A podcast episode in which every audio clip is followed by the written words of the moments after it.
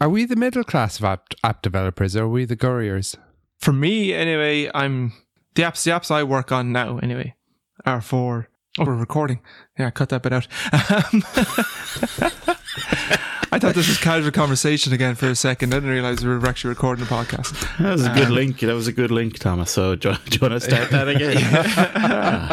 I think that no, for me, it's not the. I don't need to be the selling thousands a day. You know that kind of thing. I, m- mine is a is a byproduct. It's it's something you get bundled with a, a physical product. You know, you get the physical product and then you get the app. I don't have to just sell the app on its own. You know, the app doesn't sell on its own pretty much. It doesn't really work on its own. It works within an ecosystem. So for me, yeah, don't have to sell it uh, in the thousands and make thousands a day. When you guys released your game onto the App Store, what, what year was that? 2011. Okay, and just trying to think back because you know the iPhone App Store wasn't always sort of a really difficult commercial environment. Certainly in the very early days, it was possible at least to make some money with with you know paid apps. How was it in 2011 when you guys released? I think after we, we started seeing the, the, the theme though after six months, like, oh, the gold rush is over, gold rush is over, gold rush is over. And now again this week, or we're, we're looking at another article that's the gold rush is over, you know? So I, I think it's, it's kind of survivor bias as well in that the people who are, you're only hearing the, the real, the success stories all the time. And from like the apps I've worked on, uh, including our own games and stuff like that, there's never really anything other than chance in the first place.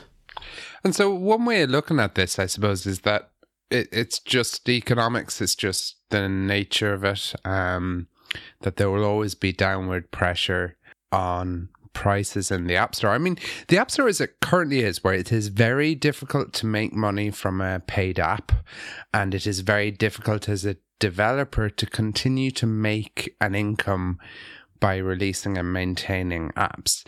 I mean, do we think it's a bad thing, or or is it just kind of the way it is? I guess it's a gamble, really.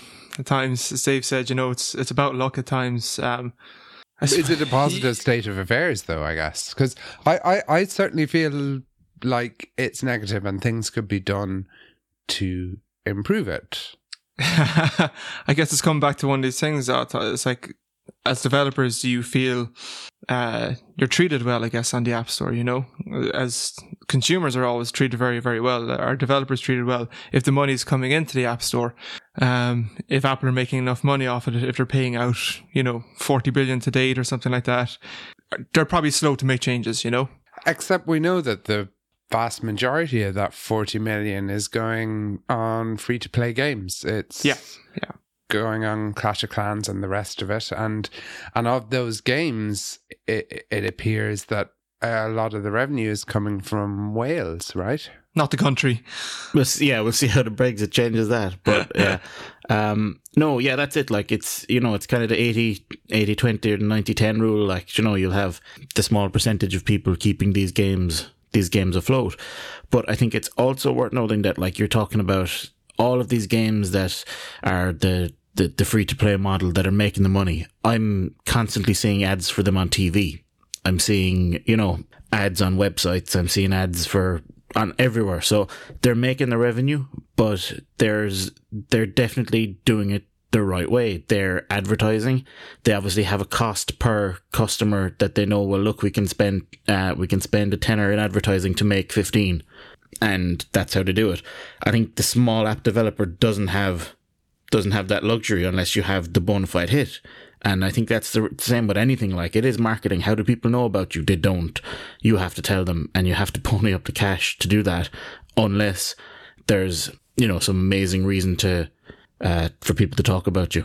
Because if you think about a lot of utility apps, like I mean, they're great, um, you know, word processors, whatever, but they're not, you know, they're not going to become viral hits as such. So they need to do some amount of advertising or whatever to actually get get to the point where they're where they're usable, you know, or where they're where they're visible. So I think people got to pay, and it, it's always really been that way. Here's an interesting stat, though, from the Casey Newton article on The Verge called, what's the title? Life and Death in the App Store. Um, in 2011, when you guys released your first iPhone app, that we retired on. exactly. Um, 63% of apps were app downloads were paid and the average uh, selling price was $3.64. I think most of the free apps as well were probably free or light versions of those paid apps as well. Yeah. So last year only 27% of downloads were paid and the average price had fallen to $1.27. That's quite a big um, change in 4 years yeah, I guess giving people that freedom, that race to the bottom, you know, they, they will just try and compete with each other and outbid each other. Um, especially, I guess, back in the day where you could, I suppose there wasn't as many games to pick from that people were just going to, tons and tons of people are just going to buy, you know, the most popular game. And by selling it for 99 cents, you know, you could make a killing on it at the time. At Angry Birds and stuff like that. I, I think I worry about this state of affairs though for the platform as a whole. Um, I always felt one of the Mac's strong points was the sort of strong quality of indie um, apps available um, for the Mac. Um, there would be lots of sort of good apps that just didn't have a, an equivalent on Windows. Um, and that's because the the nature of the Mac market, even though it wasn't big, um, the market for indie software, due to a combination, I suppose, of, of not much competition, um, and the sort of the socioeconomic profile of people who are buying Macs. But if, if it continues to be the case that being an indie developer on the App Store is not really economic viable, then long term that's going to mean we're not going to have as many good indie apps. Definitely, I think one of the things though is that, and it's it's probably realistically what happens in most cases. It there was a stat a while ago. I'll see if I can find it, and you had to have multiple apps on the App Store as an indie developer to make any progress. So if you released one app, your chances of success were close to nil if you released two apps, they got better. If you released three apps, they got better. So every app was almost, um, you know, exponentially increased what, what tiny visibility you had in the first app, um, to, to actually make it useful. So, um, app developers who put the first app out didn't do too well and quit. That, that's the end of that. But people who kept plugging away and kept putting out apps saw success after some time. So I don't know what what that says about things, you know, when you take in the, the indie part of it into account, which usually means that someone is trying to, to make some class of a living out of this. Um, if they're releasing one app, two apps and not seeing much of a, much of a return until they've, until they've a portfolio. Yeah. And I, it's, it's, I guess it's quite scary as well. Um, just looking back at the App Store at the moment, you know, what's been shown and stuff like that, uh, the quality that goes into apps now is just, I suppose, it's it's huge from the art design, you know, uh, graphics, gameplay, music, all this kind of stuff. It's above and beyond what I could be doing now, you know, at home working on my own. I'd have to come up with, I suppose, a really simple aesthetic. It, it, it probably wouldn't even catch you as well, you know, having to think about all like getting uh, promotional art on the websites and getting it out on Twitter and stuff like that. It's just, it's, it really, really is difficult. I think it kind of it would put me off, I guess, trying to go back into that market again. I ref- Do you uh, think the the standard has increased noticeably in the past five years? Oh, it's it's huge. It's huge. It's ridiculous. Like just even I was saying to Dave before we came onto the podcast, uh, the standard of icons, app app icons, even is you know the colors they use, the art in them. It's it's something small, but it captures you straight away. Um, this is in like the the App Store homepage and stuff like that. Even though uh, that, that effort that you have to put into every every little bit of the your app to stay, I'm thinking more along the the lines of games and stuff like this myself personally. What I would have done as an indie developer, uh, you know, it's it's tough. It's it's competitive and I, I, guess it would put me off going. It would put, put me off going back into it um, for monetary reasons. I'd go back for it out of enjoyment of you know making an app, making a game, putting it out there. It wouldn't bother me so much about uh, if I were like, okay, look, I'm not going to make any money on this, but hundred people might enjoy it. You know, that would make me happy. Going back in though to pay my bills, I'm just kind of scared away from that completely. Wow. So I, I guess is the service is the future of app, development um, either apps that are actually front ends for services, uh, which might be kind of how you describe as your work, or um, I mean, there are other models than just kind of apps that are bought through the App Store. Um, yeah. Do you think uh, any of Apple's recent changes to subscription pricing and that sort of thing, do you think that'll make any difference? I think it's good for apps that um I, I guess apps that offer offer I suppose apps that aren't going to get huge amount of downloads, okay?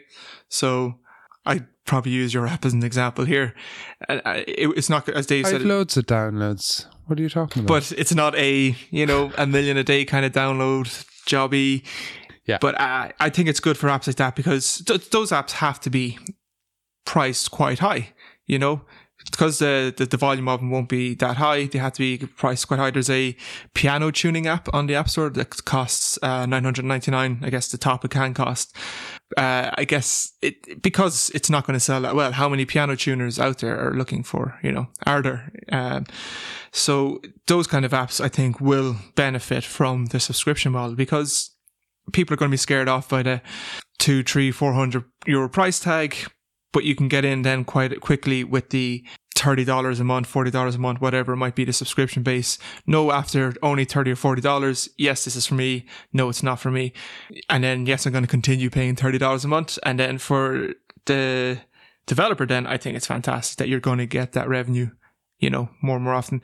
That I think that would get me to go into making an app that I can kind of go, look, it's not going to sell too much, but I think people who will use it will want to keep coming back and will want to keep paying the subscription. So it would make me more confident in producing that type of app. But I'm not going to be able to produce uh, with games. Games you use them, you know, once and you're kind of done with them. Um, you've got to keep producing more and more content and stuff like that. So again, I don't know how much you'd want to be making content for that kind of stuff. If you know that you're, if you don't know how many people you're going to get playing your game, do you, are you going to make a subscription model game and are you going to be able to fund its continuous, you know, updates and stuff like this? Are you going to be getting in enough subscriptions every month? I wouldn't want to start making games again because I know I can make my app a subscription app. I'd need a team of 50 people for something like that. Couldn't just be me as an indie developer making a subscription game, but I could see subscription being used in consumer products, stuff that is used every day. I think there's a bit of a problem with the subscription models overall in that it seems to me that it's the the hallmark these days of a dying app that has exhausted it that's kind of saturated the amount of money that it can get from just the organic purchases you know? Um there's a certain class of app like would would you pay a monthly subscription for sublime text? No. Yeah. You know? Um would you pay a monthly subscription for text expander and the thing is that this is the way a lot of these um, desktop apps are going now. You know, Sublime Text was uh, just an example, but Text Expander is gone to a subscription model. Um, and that's essentially you type in a shortcut or a sequence of keys and it expands it to be full text, like, you know? So, Text Expander at this stage is subscription model for essentially a one off app, like. Yeah. You know that you never you might get some updates too, but it's not gonna. It's not going to be revolutionized the whole time. They'll just be keeping it up to date. Like it's it's one of these things where look, if you're a professional and you have a company, you know, five dollars a month here and there is not going to not going to kill you. But I think if you're a consumer, you know, it's kind of like well, tenner for Netflix, tenner for Spotify, fiver for this, fiver for that. You know, it gets um it gets out of hand fairly fairly quickly. You you you had a bit of a uh, spring cleaning of your subscriptions recently. Saved a few quid, didn't you? Oh yeah, um, like a ridiculous amount over yeah. the year, and there were things that I was happy enough to pay for, but just that uh, you know, I suppose just on on reflection, um, hadn't used them in a while. Yeah. Um, and I've been doing that even even more so now. I had old web hosting that I was looking into and I got rid of and stuff, you know. So we're talking about probably a grand a year's worth of subscriptions to things that I had um, that I'm after culling. Um, you know, maybe maybe nine hundred uh, euro a year worth of stuff, which is on, only now in quotes like you know about seventy five euro a month. But it was kind of like twenty here for this, a tenner for this server, a fiver for that service, something for you know. Now most of them were things that at, at one point in time I would have used them a lot more, but they're just they don't just don't don't justify themselves anymore.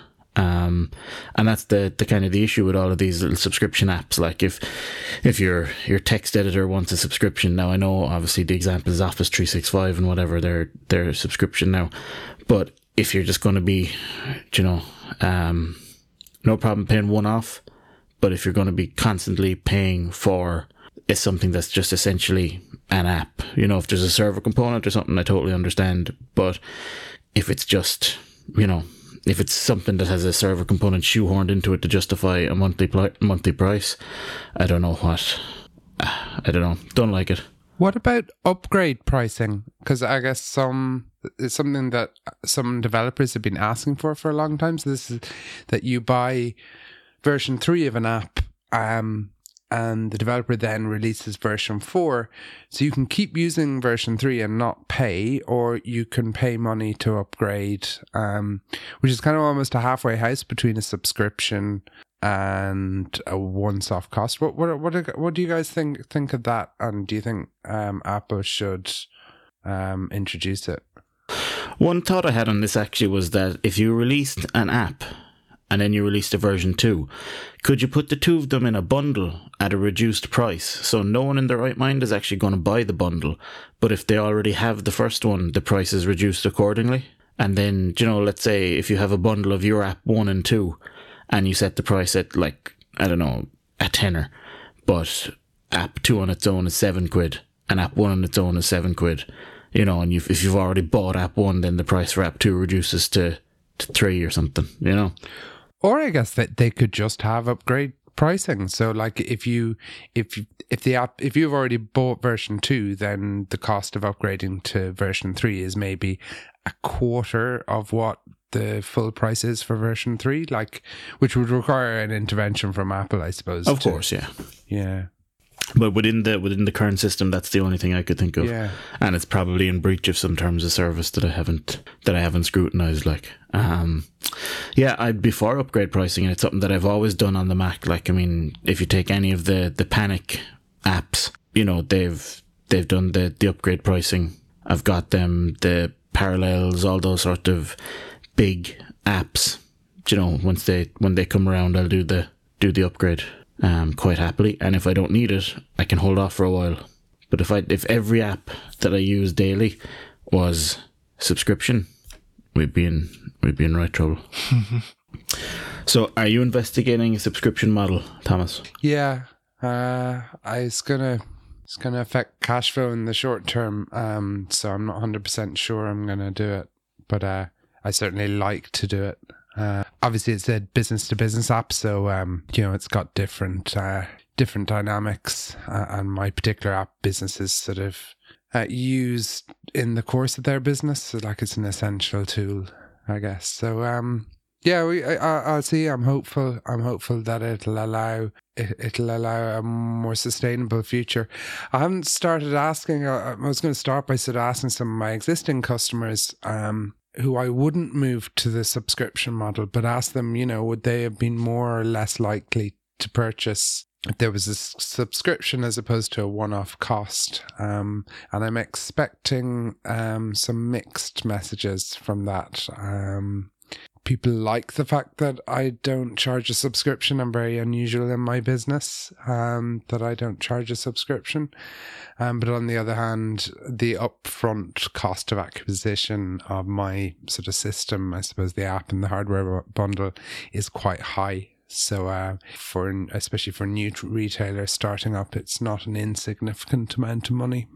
So we'll see. I suppose the one of the tricks you have to face then is releasing the a second app separately. So you've got your old customers on the old system, but then for the subscription one, you have to have a separate app. Then I guess you couldn't, or I suppose retroactively, or I suppose you couldn't up, upgrade the current app that's on the App Store to be a subscription based model because then all your previous customers who bought it outright at the more expensive price would have to um, go on to subscription. So that's tricky. Then you have to manage two apps. Then You can check. No, you can check the receipt oh really? date in the of the purchase. Ah, very cool.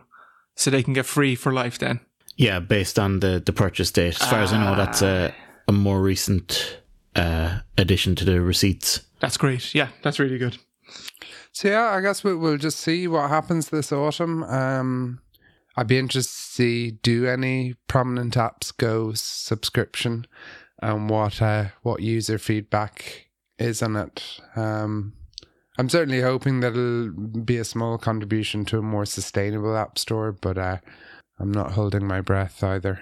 Yeah, and just to be, you are adding features for this. It's not you're not just deciding to to change the business model. You are you are adding cloud elements. Mm, no, um, I probably would add features before I rolled it out, but um, no, it'd be separate to a cloud component, Ah, so okay. it'd just be, uh, yeah, just just for the software. Speaking of cloud-based services, I had a small link, link in the show notes uh, on Michael Tsai's blog, um, saying that Apple have deprecated iCloud Core Data, which obviously only I care about. But ha- have you actually used it?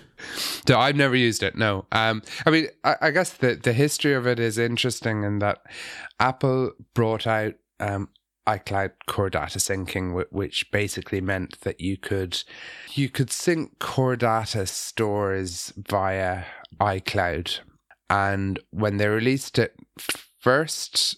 It was this uh, 2013, maybe 2012 that they uh, launched it. It was awful and it broke for everyone um, and it essentially just didn't work.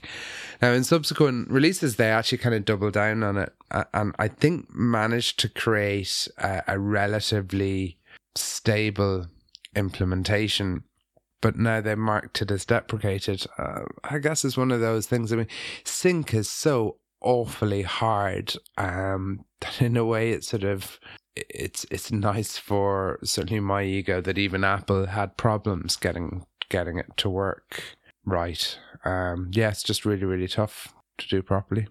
And is there any any replacement forthcoming from Apple?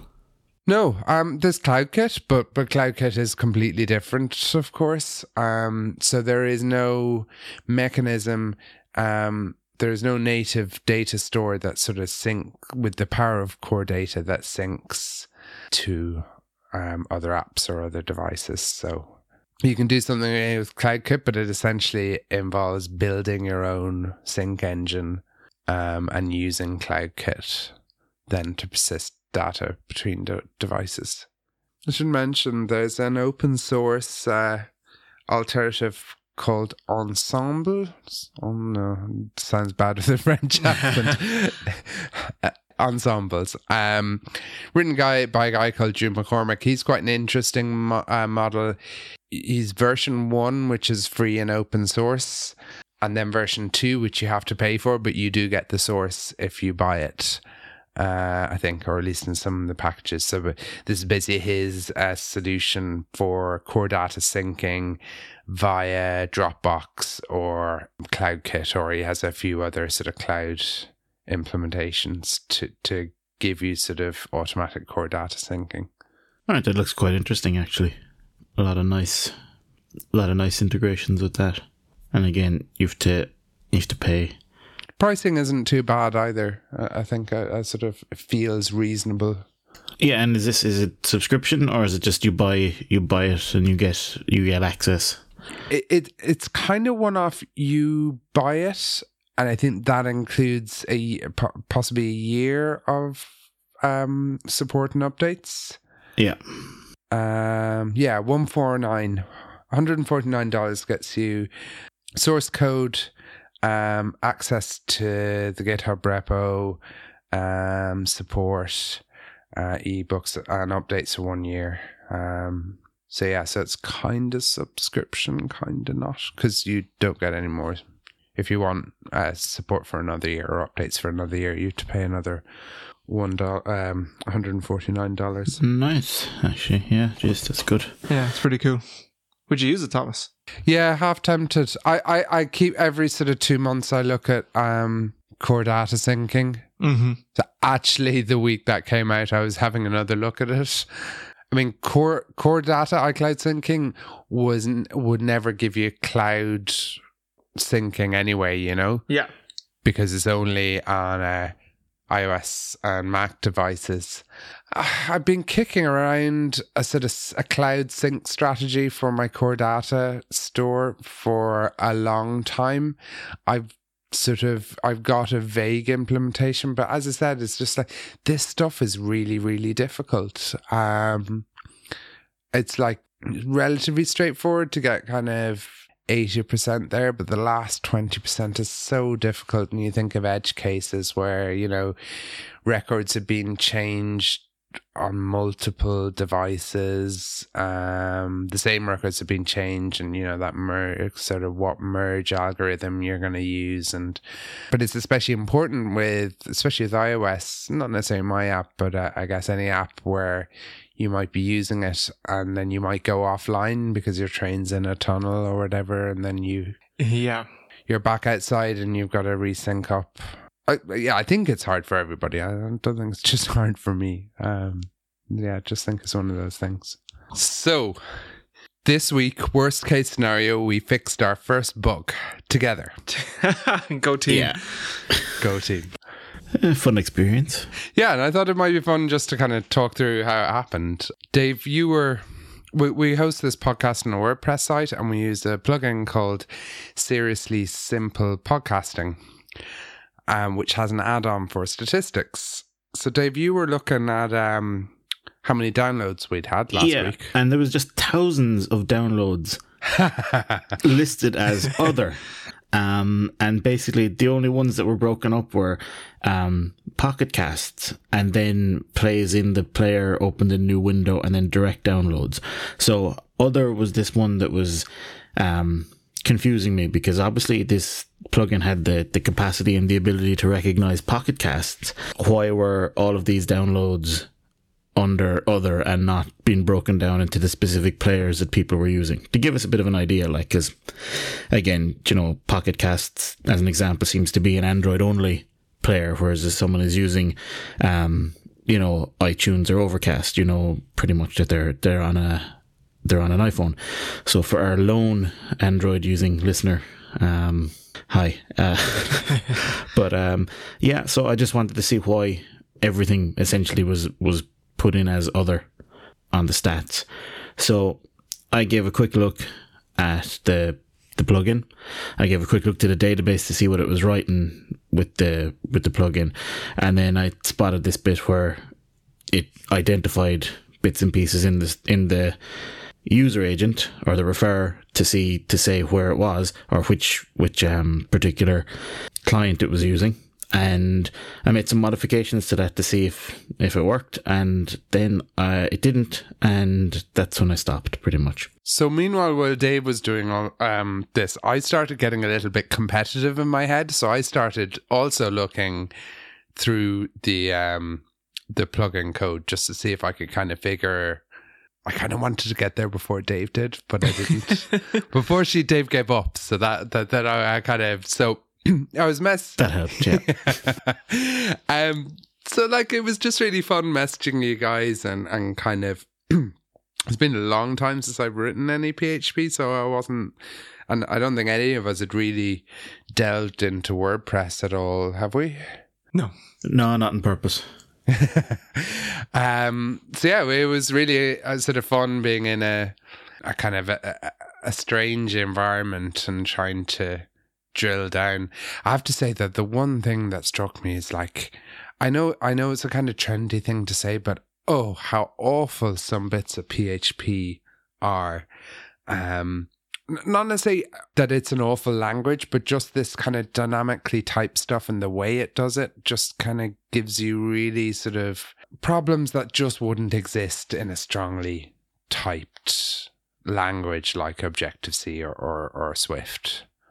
So yeah, so um, we kind of collectively found uh, Baz, you were kind of at work for the first half of this, so you, you were kind of ignoring all our messages and then jumped in yeah. after you'd uh, uh, finished.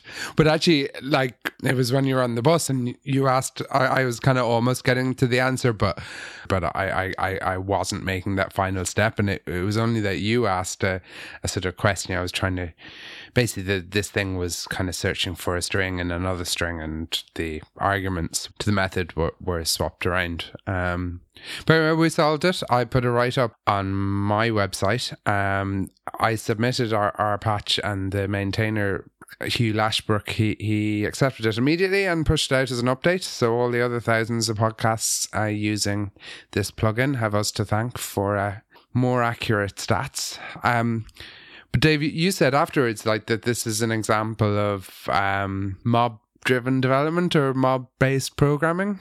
Yeah, because I just think it was funny that like we were essentially all there was only one of us at a time in the code and kind of sharing back, you know, why isn't this working? What's, you know, hey, this, this says, this gives me the right answer. This doesn't.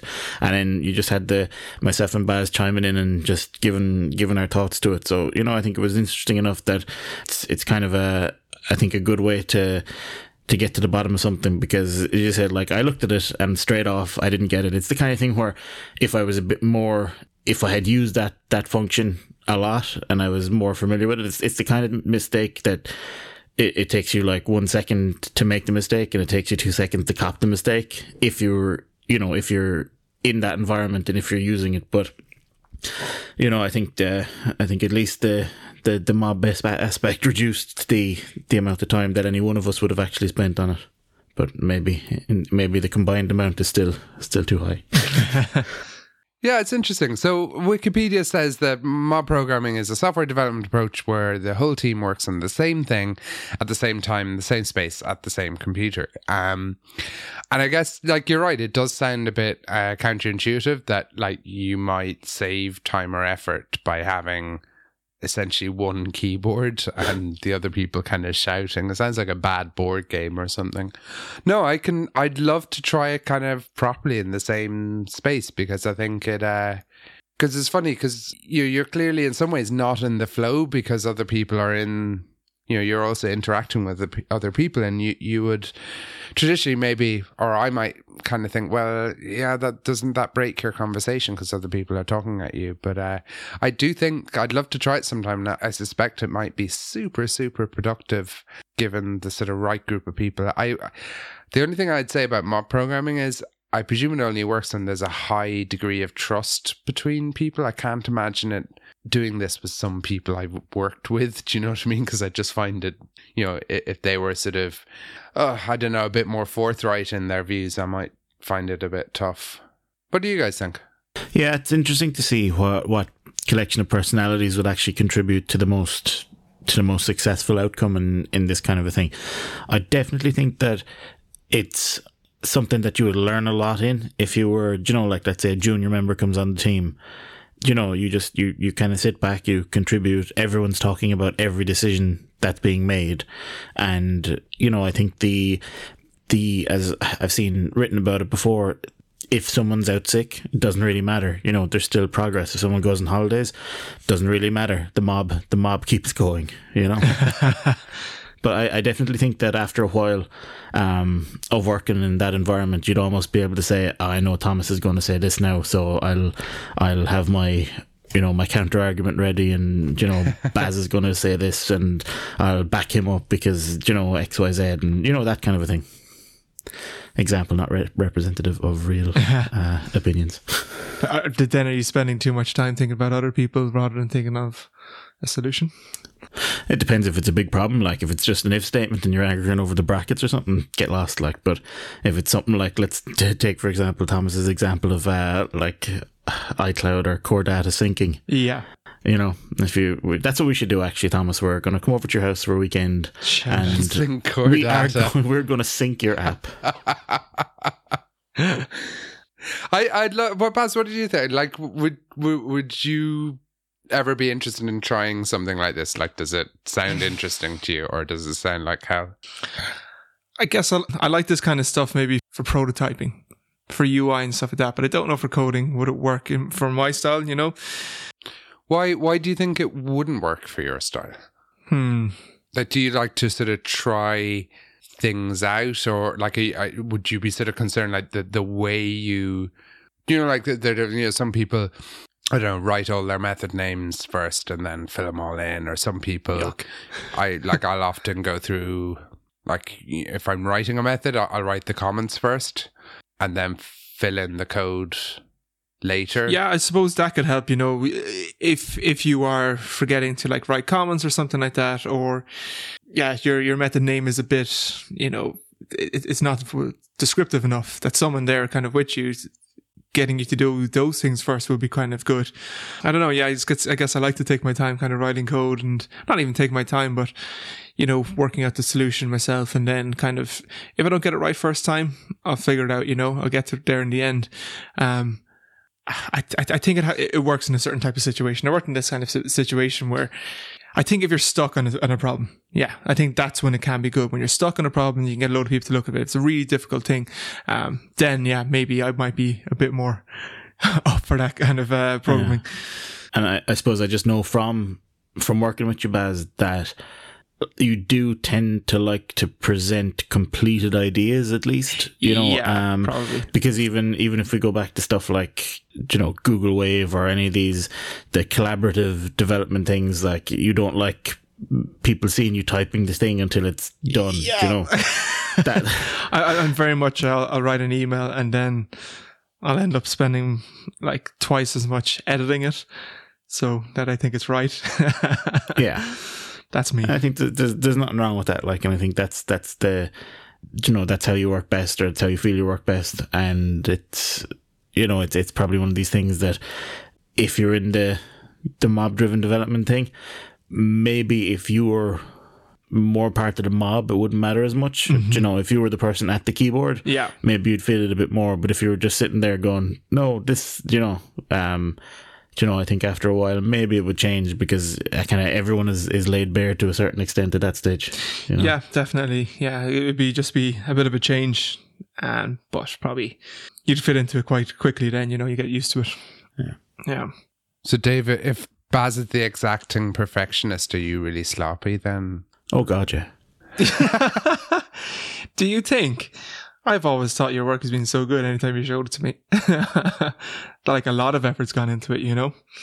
Uh, yeah, no. To be honest, it usually has, but it's it's it's more to the point that I write any old crap to get something working 1st Like I think my natural process is prototyping, so I will always like I I might spend the weekend doing you know the first ninety percent of an app Right. Yeah. um, as they as they say, and get everything done and just lash it together, and then you know, depending on the circumstances, I might actually ship that and spend the rest of the time refactoring it. Like, but a lot of the time, it's get something done quickly, and a lot of the time that's fine. Uh, you know, in in terms of the the the code or whatever. But I am I'm very okay with writing not the best code to get something done. Yeah, but at least yeah. I'm aware that it's not the best code. I, I, I'd be kind of similar to that. Like, I'd like to, if it's something visual, you know, or just getting data on screen, I'll just hack together, you know, fake data or something, or get it out there on screen, and just then go back and make it more efficient and stuff like that. I'm definitely, Yeah, and even like using inefficient algorithms, I'll be thinking like, well, look, no one's really going to use this on more than hundred items, so Yeah. I'll just do it. I'll just do it this way for now, and look, I'll come back to it. You know, those, those kind of trade offs, like when you're mm-hmm. when you're thinking about just getting something, getting something out there, or again, you know, cheap development at breakneck speed, which is always great fun. Sounds like your strapline. Yeah, Dave Themes, breakneck development. Well, what is it? Sorry, break. I've forgotten now. You're cheap and uh, cheap and quick. yeah, yeah. What's that? Uh, good, cheap, quick. Pick two. Excellent, brilliant. And I mean, just in terms of overall code quality, then, like, I mean, it's something that if we're, you know, we're not big contributors to open source at the moment, um, apart from the, the recent four I mentioned. And would we take a different approach to a project from the start, do we think, if we knew that open source was on the cards? Ooh, that's a good question. because I've I've often looked at like old apps I've written or libraries I've written for myself, and I just think, no, I can't. Even if I wanted to put it out there, you know, um, I I don't think I would. And then the the few bits that I do have open source or shared are they're very very short and clean anyway by their their nature you know so they're not they're not overly complex complex things so what do you think I had a kind of version of this. Um, when I was developing my app, I hired a developer about a third the way through the development. So there was an existing code base there. And I, I suppose that the developer I, hired had not done a huge amount of iOS development before. So they, um, I guess it was important to, to kind of get them up to speed quickly and to reduce any barriers in terms of understanding the code. So I took like, wow, it must have been two and a half weeks just going through and commenting the code base. Um, so I, I guess it, I think it's related because this is a code base that orig- this was a code base that originally I thought was only I was only going to be contributing to it and I was opening it up at least to the fact that somebody else uh, who's going to be working with me was going to uh, looking at it. I, and like clearly, the two, I needed to spend two two and a half weeks getting it into some sort of understandable state, um, which I think is an indication of how unreadable it was beforehand. Um, but it was actually really good discipline to um, to kind of properly document the, the code base uh, and um yeah i think i think it, it, it kind of had other benefits other than sort of getting somebody else on board so i think in some ways knowing maybe we should open source more of our stuff because that would maybe encourage us to be a bit more rigorous about how we structure things how we comment things. Maybe. I don't know. Yeah and you've like your experience with with op- open source this week has been quite quite positive. And um, I have to say that what the, the limited experience that I also have with with that sort of stuff has has been positive. Like, and I think that um, good things do come from sharing your code and from collaborating with other people. A lot more, even you know, just the, the smallest thing. You put out a bit of code, and next thing there's some guy in the the other side of the world has decided that he likes it and he uses it and he wants to you know contribute to it, even if there's only like three or four users. You know, it's nice. Yeah, so that, that pull request I made for that plugin was the first ever pull request I, would ever made on GitHub or, or anywhere else. Um, and yeah, I was really lucky that the, the guy Hugh Lashbrook, who uh, maintains the plugin, seems like a really nice guy and was super friendly. And I'm actually tempted maybe to do a bit more work, but just because it was such a positive experience working with him. And I, maybe it was something I was a bit intimidated by at the past, like, ooh, contributing to an open source project. Like, I could never do that. Yeah, like it, it was, it was a very small project, so that probably made it much easier. But it definitely encouraged me. I might, I, you know, to do it again. Yeah, well, if you think about it, there's going to be six thousand more users of your your code, that little bit of code that you wrote, you know, and then if you take into account all the people who download the podcasts that hit that bit of code on the server, like you know. So there's Yeah. there's quite a good bit of um, you know, if you if you just take into the the population count, like there's there's potentially hundreds of thousands, if not millions, of people that technically come into contact with that code. Oh dear, hope it's right. Yeah, your test driven development, right? Excellent. yeah, continuous uh, continuous integration, continuous fear of integration. Do you guys have, have happy stuff for this week? I do. I have a happy thing. Um, last night I watched a drama uh, on BBC called Micro Men. And Baz, I think you have already seen this. Yeah. I watched it on my flight over to Boston. And I have not. So, Dave, I really recommend uh, watching it. It's uh, a one-off um, BBC drama set in kind of, uh, I guess, late seventies, early eighties, um, and it's about um, Sinclair and Acorn, um, the two kind of big-hitting British personal computer makers um, of that era. Um, so Tim from The Office, you know, Martin Freeman, he plays Chris Curry, who left working for Sinclair to go and set up um, Acorn. So, yeah, um, you know, they had a big falling out and they're competing with each other. Um, but um, I really enjoyed it, and it has some relevance in that uh, Acorn was the originator of the um, ARM chip and instruction set, which of course is used in uh, all our phones today. So, Baz, what do you think of it? Yeah, um, yeah, no, I just thought it was really, really good. It's really kind of fun. I don't know how exaggerated some of the scenes are, but I, you know, Clive seems like a bit of a hothead in it. Um, but he does seem like a really, really smart guy. He's just people don't see his vision, you know, that kind of thing. Um, pe- people try and help him out, but he has to kind of go about it a bit rogue at times. And I suppose they have a little bit of a competition. Uh, so uh, about halfway through the the movie, that's quite good. It's quite nail biting, you know, that whole thing. But, uh, again, don't know how true to form it is, but it's a nice bit of history, you know, I, I guess like I have my spectrum here and uh, I had a few friends over last night. They're all looking at it, and it's like, yeah, it was interesting to see the history of uh, computers in England. I guess you know they had such a huge impact on home computers anyway, um, and it was again just nice to kind of see the, the they incorporated, I guess, the video game bubble of 1983, I think it was, or 85, that it also affected yeah the computer market then as well. You know, there was just hundreds of companies in England all c- creating computers, home computers. It's it's incredible. I didn't realize, you know, you think it might be like less than 10 companies that would have been working on it, but there was hundreds of these companies all in England alone just working on it. So found all that extra new extra information kind of fascinating.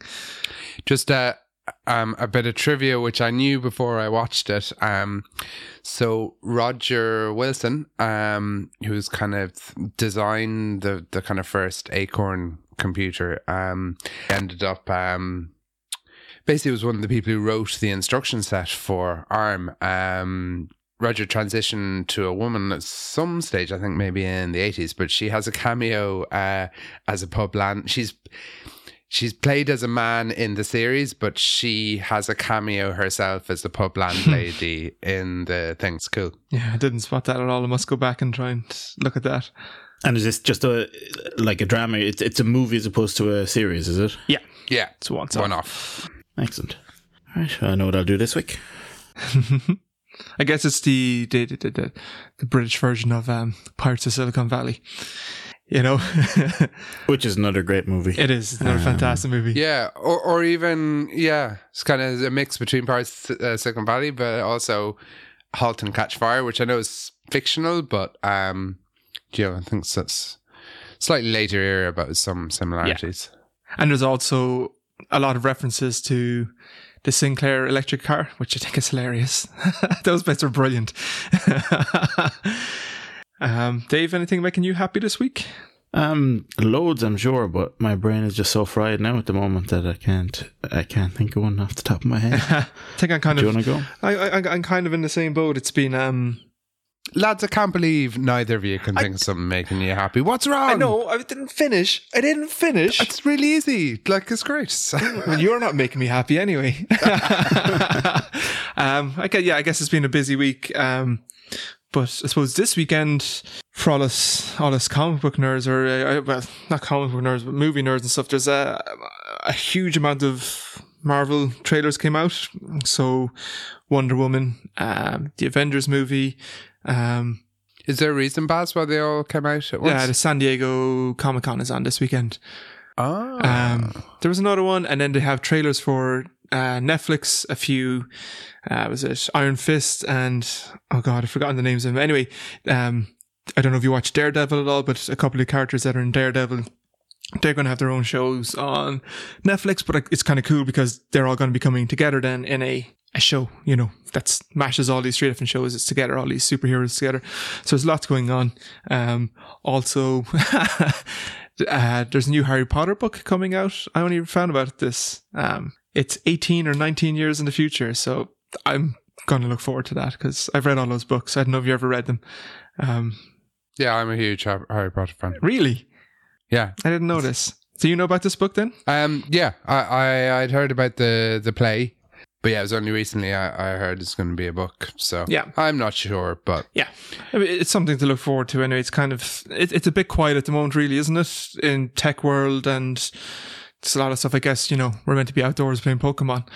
We're not meant to be looking at tech and stuff. That's that's for the winter. um, Baz, have you seen most of the kind of high profile trailers that came out for whatever is Comic Con? Is that what you call it? Yeah, Comic Con. Yeah, so um, Any one in particular you're sort of really looking forward to? I think the Wonder Woman trailer was fantastic. Was it? Yeah, the I'm not too sure too much on the Justice League one. It's kind of And what's their take with Wonder Woman? Um, you know, are they taking an unusual kind of take? Is she? uh, it's World War One, which is kind of cool. So she's fighting in the trenches with all the uh, the soldiers, which is kind of cool.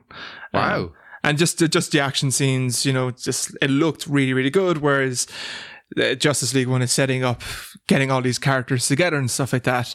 Um, it, it, it just seemed to be kind of all out action inside in the Wonder Woman one. It looked really good. Um, yeah, and the fact that it's in World War One is kind of cool.